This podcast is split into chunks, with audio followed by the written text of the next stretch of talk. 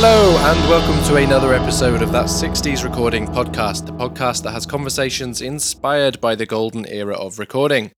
Okay, this week is the second episode of this sort of mini series that we're doing, um, featuring lectures written by uh, legendary audio designer Ted Fletcher.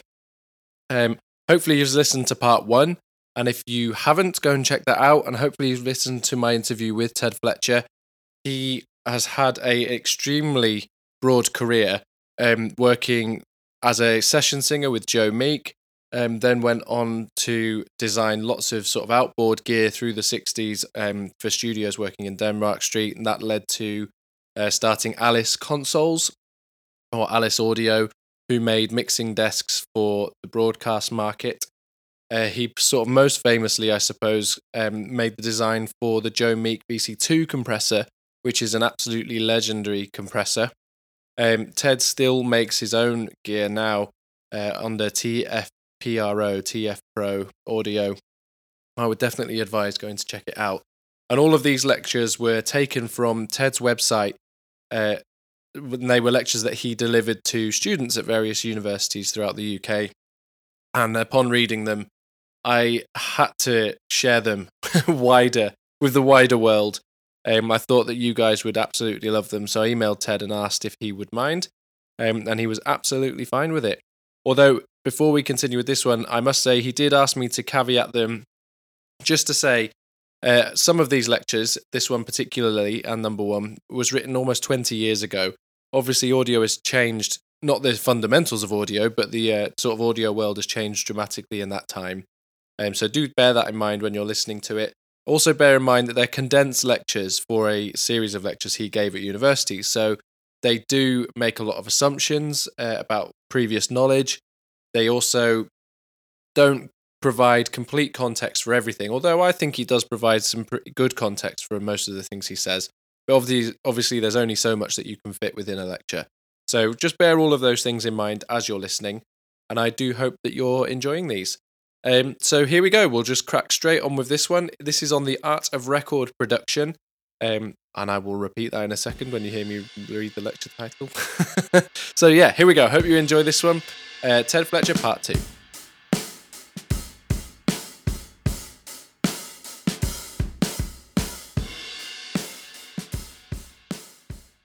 Notes for the Art of Record Production by Ted Fletcher, September 2005. When I'm giving talks to younger people about sound equipment and sound recording, inevitably the subject concentrates on the physical properties of sound and how to capture it. I am becoming more and more convinced that this is entirely the wrong approach. It is an example of how the scientific method can be a hindrance rather than a help. I constantly worry that a recording engineer is still, even today, like a photographer facing a Grand Prix with a box camera. It's fine and necessary to learn about the available technology for capturing sound and being able to reproduce it again at a later date. But to get anything like a true understanding of what we are really getting into, one needs to understand much more about how we hear sound, both physically by knowing about the real mechanisms of hearing, but even more importantly, how sound affects us and how we understand what sounds are. Once we have some sort of grasp of what and how we hear, we can start to apply that knowledge to the various parts of the recording process, starting in the studio at the microphone, then moving on to the microphone preamplifier and other necessary or unnecessary parts of the recording chain, up to the recording medium itself, and the ways of monitoring what's going on and how to use it once we've got it. Sound, the stuff of recording. We are taught, parrot fashion, that sound doesn't behave in a linear way, like string or water. It is logarithmic. Usually, we are told some gee whiz facts to try and understand scale, but sadly, our brains don't work that way, and it's a tough concept to grasp. I think the only way to come to terms with sound levels is to think in terms of dB, decibels, and try to remember that a 1000 watt amplifier is not that much louder than a 10 watt amplifier. I'm being intentionally flippant about this at the two ends of the spectrum. To make a sound louder, a lot of extra energy is needed. If a sound is already very quiet, you can take most of its energy away and it won't seem to get much quieter. And what about frequency? We can hear a range of frequencies from about 25 Hz up to around 14 kHz that can be measured as the frequency response of our ears, but natural and musical sounds extend from as low as 8 Hz up to 40 to 50 kHz. Is this relevant? Absolutely. Hearing and perception. From the mid 30s up until the late 1960s, a massive work was done in audio labs studying the biology of the physical limits of human ears. I'm not quite arrogant enough to dismiss the whole of the research out of hand, but I do insist that all of the work needs to be placed in the context of the knowledge that what we think we hear is very much more important than what some figure on a graph tells us that we should be hearing, or what some pundit in a magazine tells us we should be hearing. and there seems to be a host of similarities between those two. The mechanism of the ear is reasonably well understood and taught. The path of pressure waves from the outside air causes movement of the eardrum. The bone structures act as an impedance converter and transfer the vibrations across the middle ear to the inner ear, where the pressure waves act on sensory cells in the cochlea. But that level of understanding of hearing is about on par with the knowledge that a dog usually has four legs. Now I want to scratch the surface just a little. Extreme frequencies. Physical hearing tests I'm sure that we have all seen and participated in those hearing tests at audio shows, show that we can discern frequencies as notes down to about 30 Hz. Yet in our daily lives, we are subjected to and are well aware of lower frequencies, so called infrasound. These can come from mechanical things such as heating and air conditioning systems, trains and motors, as well as naturally, i.e., storms and wind. At the other end of the spectrum, we are not only aware of frequencies above 15 kHz, but of course, all musical sound contains harmonic information at high frequencies contributing to the musical quality. And all of this has very little to do with our ears. It's all to do with sound hitting our bodies and skin. Not necessarily trouser flappingly hard. Our brains interpret subtle sounds from all over our bodies and integrates them with the refined signals that it gets from our ears.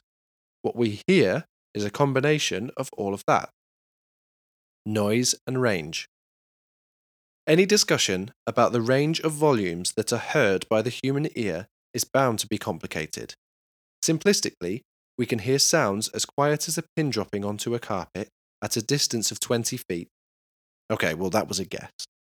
Up to a level where the pressure of sound causes physical pain i.e., in front of the rig at an AC/DC concert. But between those extremes, hearing does some amazing things. A trip out into the country on a quiet night can easily show how our hearing, note I'm using the term hearing rather than ears, changes and becomes very much more sensitive than normal.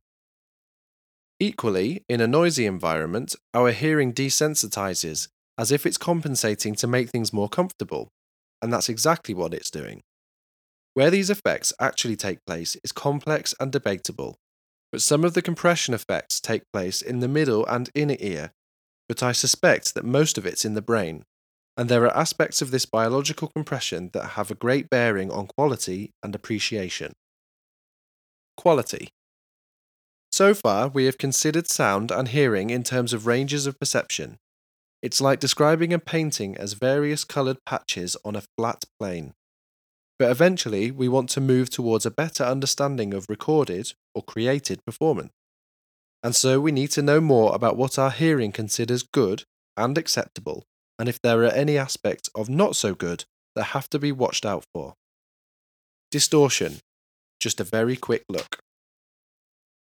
The simplest musical note is a sine wave. This is a sound of a single frequency devoid of harmonics. If a sine wave is distorted by compressing or constricted just the top or bottom of the wave, then harmonics, or you could say other sounds, appear in the sounds. These harmonics are called even order harmonics, and they are musically related to the fundamental frequency. The second harmonic is one octave above the fundamental, the fourth is two octaves, and so on. But if the sine wave is distorted symmetrically, top and bottom, the resulting harmonics are called odd order, third, fifth, and seventh harmonics, and these frequencies are musically, that is, within our scalar structure, unrelated to the fundamental frequency. They just sound harsh and unnatural. But why? I have theories as to why even order distortion sounds acceptable when odd order doesn't. A part of the answer probably lies in the way the cells respond in the inner ear. They are tiny hairs of different lengths that sway and trigger impulses from their roots. Another possibility is that it is because almost all harmonics that occur in nature are even order. The whistling of the wind, the human voice, the song of birds are all rich in second order harmonics as are the sounds from physical musical instruments like the violin, the trumpet, and the piano. Other sorts of distortion are amplitude distortion, which goes back to what our ears and brains do to loud and soft sounds. They apply compression, and that is a form of distortion. And there is amplitude frequency response distortion, which is just a posh way of saying that some frequencies of sound are not heard as well as others. And then there is an even more insidious form of distortion, and that is phase distortion. But that involves things like direction information, and I shall come to that later. Listening to all that stuff, you could be forgiven for thinking that I am just a prophet of doom, and that there's no point in even trying to record sound faithfully. But that's not so at all. I'm merely trying to overcome any feelings that by using such and such a microphone in such and such a way will give you a perfect recording. I'm saying that each and every recording is a separate work of art. It is a creative representation of the original. It might be what you think is an accurate copy, or it might be a truly creative version that enhances the performance. Compression and fooling the brain. Now, what I really always want to talk about is compression. Our ears are really not very good at handling the extreme range of sound volumes that we are subjected to. No, that's not quite right. It's more true to say that the range of volume of sounds that we want to be able to appreciate is so vast that there has to be a variety of built in compression systems just to stop our heads exploding. And there are. There are purely physical compression systems, both short term and long term, from non linearities in the middle ear bone structures preventing large deviations from loud sounds, to inflammation effects in the middle and inner ear that severely reduce sensitivity when loud sounds are continuous. And there are sort of software compression effects where our brains mask off some of the stream of impulses from the ears to reduce volume, and where I think it's possible that extra processing power is recruited when conditions are extremely quiet to try to differentiate between meaningful sounds and extraneous noises of the body, like your heart, breathing, and gut rumblings. Because these biological compressors are active most of the time in normal daily living, what the brain hears is constantly being altered, and these alterations come and go dependent on the spectrum of sounds and the format of the intensity. That is, there are different natural compression effects for sharp repetitive sounds and smooth continuous sounds. What I am eventually getting to is that we can make use of knowledge of these effects we can apply artificial corrections mimicking the natural ones and fool the brain into thinking that certain sounds are quieter or louder than they really are, even within the context of other sounds occurring at the same time. It is very useful that the brain is amazingly adept at processing this sort of information, and we can go a whole lot further than the simple concept of applying some gutsy optical compression to an overall mix and make it sound louder. There are great subtleties waiting to be exploited or plundered. Attack and release shapes and times for these biological compressors are massively variable. Very sharp transients, like gunfire for example, are attenuated extremely fast, and if the shock to the system was slight, the recovery time is also quick. But the effect of a rock concert can give you 30 dB of biological compression for up to 24 hours. it's called I've Gone Deaf. Between these extremes, there is a world of rapidly changing gains, and intelligent use of compressors can enhance depth, height, colour, and transparency very much more effectively than altering mixing levels or applying that bane of quality, EQ. Listening in stereo. But now I would like to change the subject. From talking about how we hear once the sound gets to us, to the monitoring of the sound in the studio. Years ago, I got involved with the development of monitoring loudspeakers for radio stations under the Independent Broadcasting Authority. This was in the mid 1970s, and the standard loudspeaker for speech studios was the Spendor BC1, which I believe had been developed by the BBC. It is true that when listened to at fairly low levels, the sound seemed to be accurate and convincing. But when I was testing lots of different experimental loudspeakers, I realised how extreme the autocorrections of our ears is. You can put up a strange loudspeaker and listen to a known source or record, and in a matter of minutes, if you are not concentrating carefully on exact elements of the sound reproduction, you will start to accept the sound as normal. For years, subsequently, I was niggled by a number of aspects in stereo listening, particularly the received wisdom that we should listen to an identical pair of loudspeakers placed at a distance apart, and the seemingly insoluble problem that if you want to reproduce a natural bottom end at a reasonable volume, then usually there were inadequacies in the mid ranges. Another terrible anomaly has been the use of the pan pot as a means of specifying position. The whole idea is false and only works because we insist on listening with widely spaced loudspeakers. Directional information has almost nothing to do with volume difference. It is determined by time difference, and in nature, it is entirely sensed by our ear spacing. Panned information only works successfully with wide space loudspeakers. Individually, these problems have been addressed. We learned early on that one could give depth to a mono mix by adding reverb that contains multiple reflections. The problem of stereo placement of individual signals can be overcome with clever time delays, but the conventional monitoring setup still feels like a compromise. Single point monitoring. It was only when I started experimenting with sum and difference recording techniques that I started to suspect that there might be another practical solution to stereo listening. Recordings made with middle and side techniques certainly sound beautiful and solid when replayed conventionally, but I got to thinking about the possibility of reversing the process. Let me talk for a moment about mid-side recording. I know I'm telling you things that are very simple and obvious, but it's possible that you may not have heard of it quite this way before. You have a signal source that you want to record, let's say an acoustic guitar. So you place a cardioid microphone in front of it to capture the sound at that point. But you would also like to record the effect of that guitar in the room in which it is being played. So a way of doing this is to place a second microphone close to the first one, but picking up the sound from right and the left of the instrument. This is done by using a figure 8 response mic setup across the sound field. So we have a signal with the main sound of the guitar and a second signal containing width information. Now, speaking simplistically, the first signal contains mono information. That is information from the left and the right hand side. The second signal also contains information from both the left and the right, but because one side is in front of the mic and the other is at the back, then the two signals are out of phase. That is, left minus right. So we have middle, left plus right, and side, left minus right.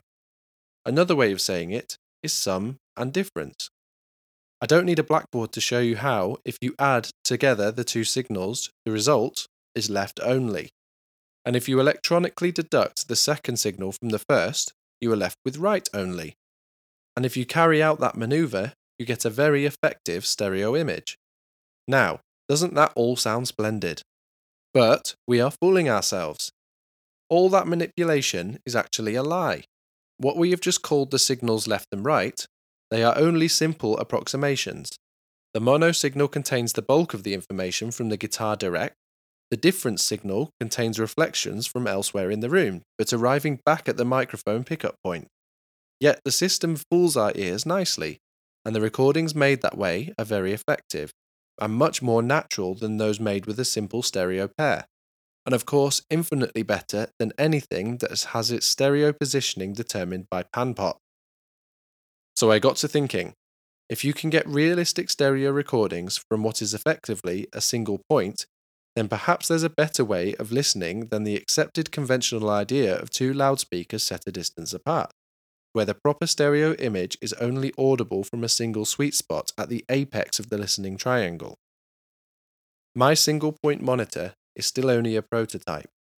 I've taken the normal left and right signals from a stereo signal and summed them, and using a big, chunky amplifier, fed the sum to a wide range monitor loudspeaker with lots of bottom end.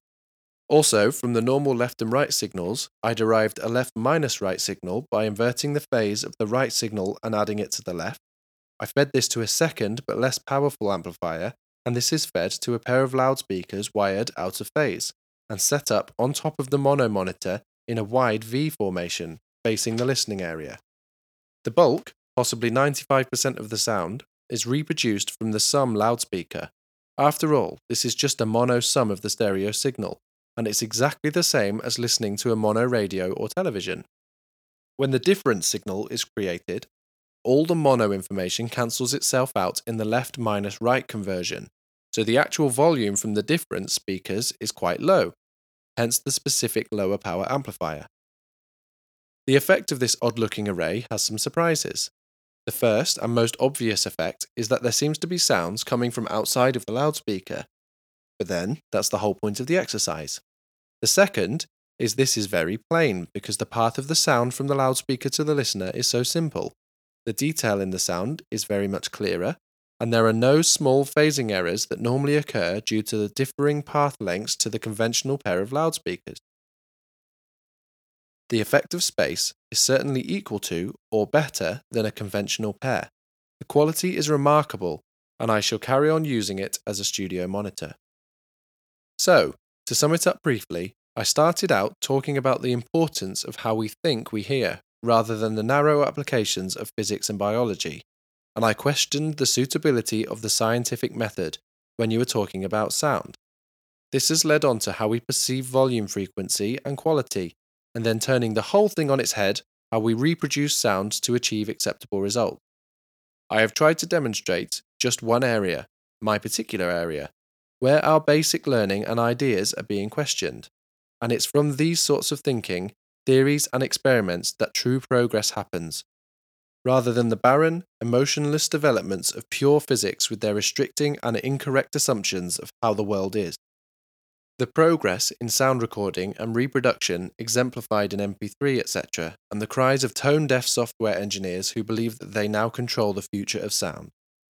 Talking about the single point monitor while there is still months of experimenting to do, the results are such that I think it's worthwhile trying to re educate the recording fraternity to throw away their near field.